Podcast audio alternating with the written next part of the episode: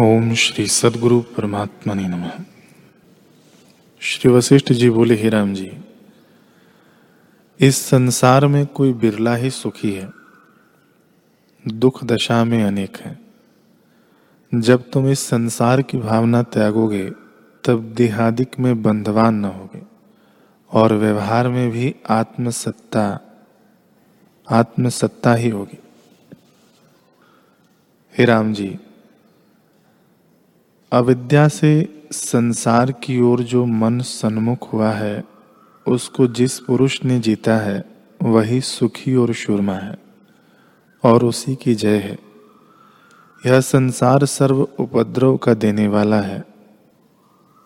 इसका त्याग करना चाहिए।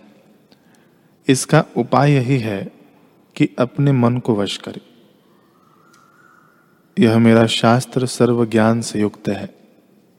इसको सुन के आपको विचारे कि यह जगत क्या है।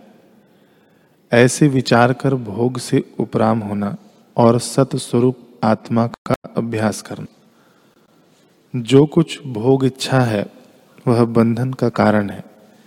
इसके त्यागने को मोक्ष कहते हैं और सब कुछ शास्त्रों का विस्तार है। जो विषय भोग हैं, उनको विष और अग्नि की नाई जाने। जैसे विष और अग्नि नाश का कारण है, तैसे ही विषय भोग भी नाश का कारण है। ऐसे जान के इनका त्याग करे और बारंबार यही विचार करे कि विषय भोग विष की नहीं है।